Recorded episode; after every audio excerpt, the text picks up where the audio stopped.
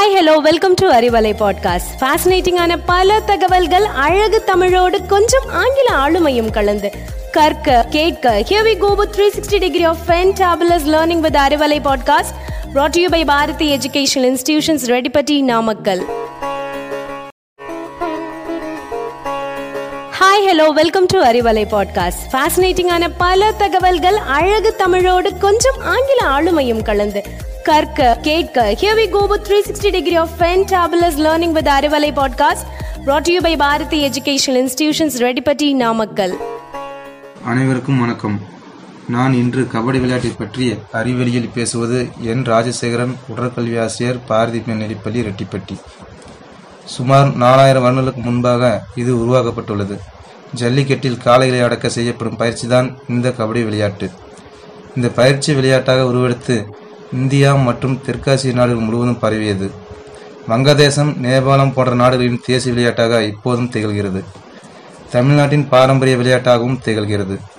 ஆயிரத்தி தொள்ளாயிரத்தி இருபத்தி ஒன்றில் கபடி விளையாட்டிற்கான கமிட்டி மகாராஷ்டிராவில் உருவாக்கப்பட்டது.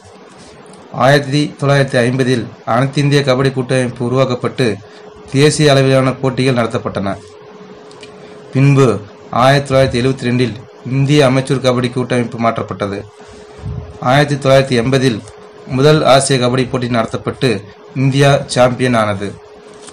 இரண்டாயிரத்தி நாலில் முதல் கபடி உலகக்கோப்பை நடைபெற்றது. இந்தியா முதல் உலகக்கோப்பையை கைப்பற்றியது. இதுவரை இந்தியா எட்டு முறை உலக சாம்பியன் ஆகியுள்ளது. அடுத்து நாம் பார்க்க போகிறது கபடி விளையாட்டோட விதிமுறைகள். ஒரு அன்னைக்கு அதிகபட்சம் பன்னெண்டு பேர் விளையாடலாம். அதில் ஏழு பேர் மெயின் பிளேயராகவும் அஞ்சு பேர் சப்ஸ்டியூஷனாகவும் இருந்துக்கலாம். அடுத்து ஆடுகளத்தோட நீள அகலத்தை பற்றி பார்க்கலாம். நீளம் பதிமூணு மீட்டர் அகலம் பத்து மீட்டர். இது வந்து ஆண்களுக்கு.